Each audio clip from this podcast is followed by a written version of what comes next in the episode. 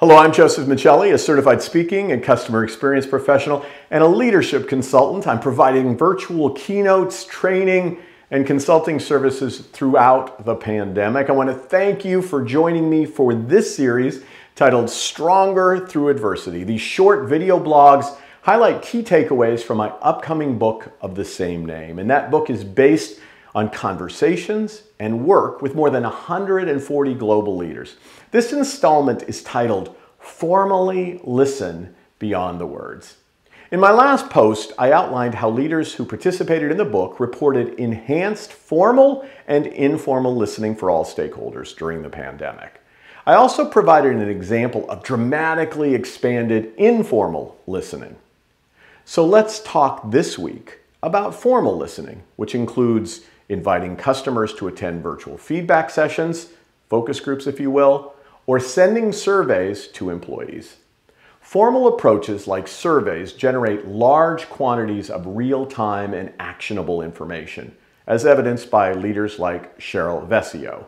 Cheryl is the Senior Director of the Retail Sales Group at Zeiss, an international technology solutions company that provides lenses for glasses, cameras, binoculars, and other medical research and industrial applications.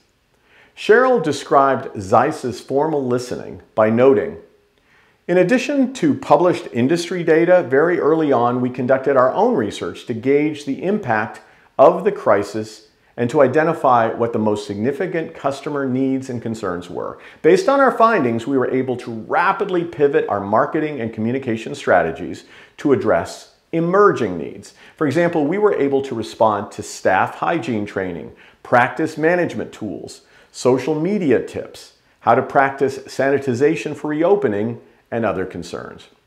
The input of leaders like Cheryl and Natasha Hritzuk, Vice President and Head of Consumer Insights at Warner Media Entertainment, reinforced my experiences with employee and customer surveys before and during the pandemic. Specifically, Infrequent and more detailed relationship surveys need to be supplemented with intermittent pulse surveys to capture large customer and employee sentiment samples. This approach creates an opportunity to repeat questions to assess changes in thoughts, feelings, and needs over time. It also enables you to insert questions tailored to a specific situation. For example, how team members feel about returning to work, or evaluate perceptions based on prior feedback. For example, your customer's willingness to dine inside your restaurant. These pulse surveys are useful in any rapidly changing situation, such as a PR crisis, a significant social disruption, or a substantial modification of products or service delivery.